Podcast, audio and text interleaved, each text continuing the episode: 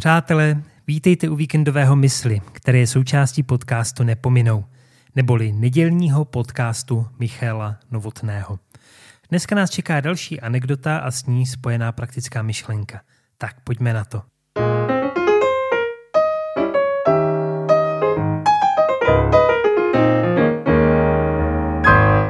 Píše se rok 2024 a ve Spojených státech poprvé vyhrála prezidentské volby žena. Sára Goldfarbová. A nejenom to, že byla žena, ale ona byla navíc ještě židovka, takže prolomila hned dvě velká americká politická tabu.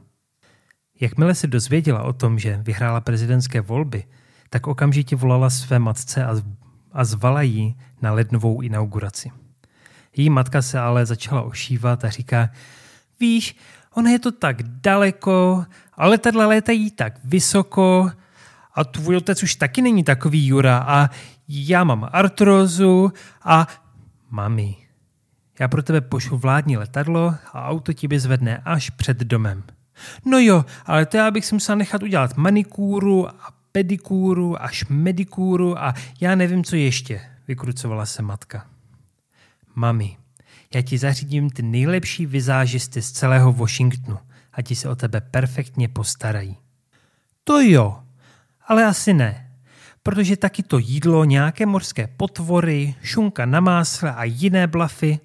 No hele, já myslím, že můžeš klidně přijet, protože jsem zařídila společnost Sophisticated Glad Kosher Catering Service, kteří přijedou až z New Yorku. Takže jídlo taky není problém, bude naprosto košer. A tak nakonec, během skládání prezidentského slibu, seděli rodiče Goldfarbovi v první řadě mezi všítou honorací, mezi senátory, soudci nejvyššího soudu a kongresmany. A jak tam tak sedí, tak maminka Goldfarbová zatáhá nejbližšího senátora za rukáv v kabátu a hrdě mu povídá. Vidíte tu ženu, která drží ruku na tóře a chystá se složit prezidentský slib? Senátor s pochopením přikývl tak ta žena má bratra a to je lékař. Většina z nás máme asi tendenci se dívat na profesi politika jako na něco méně ceného, jako na něco špinavého, jako na něco, co se prostě nemůže nijak měřit s něčím tak ušlechtilým, jako je třeba uh, to být lékařem. A možná obzvlášť v poslední době, v době pandemie korony máme sklon nadávat na vedení téhle země a politiky snad ještě víc než kdy jindy. A tak otázka pro dnešní den je taková. Kdy se naposledy modlil za nějakého politika? A musím říct, že u mě ta odpověď je, že už je to fakt dlouho. A přitom například hned úvod druhé kapitoly prvního listu Timoteovi, což je jedna z knih, která je v Bibli, tak nás nabádá k tomu, aby se konaly prozby, modlitby, přímluvy a děkování za všechny lidi, za krále a za všechny ty, kdo jsou ve vysokém postavení, abychom mohli vést tichý a pokojný život ve vší zbožnosti a důstojnosti.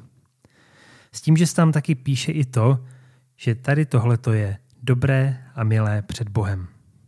Tak až vás příště naštve nějaké vládní nařízení, nebo až budete spěchat domů, abyste stihli nařízenou večerku, anebo až vás nějaký politik bude opravdu štvát, tak se modlete za naši vládu, za premiéra, za prezidenta, ale i za další lidi, kteří mají v rukou moc. A já věřím, že náš Bůh je Bohem zázraků a Bohem, který má moc i nad politiky.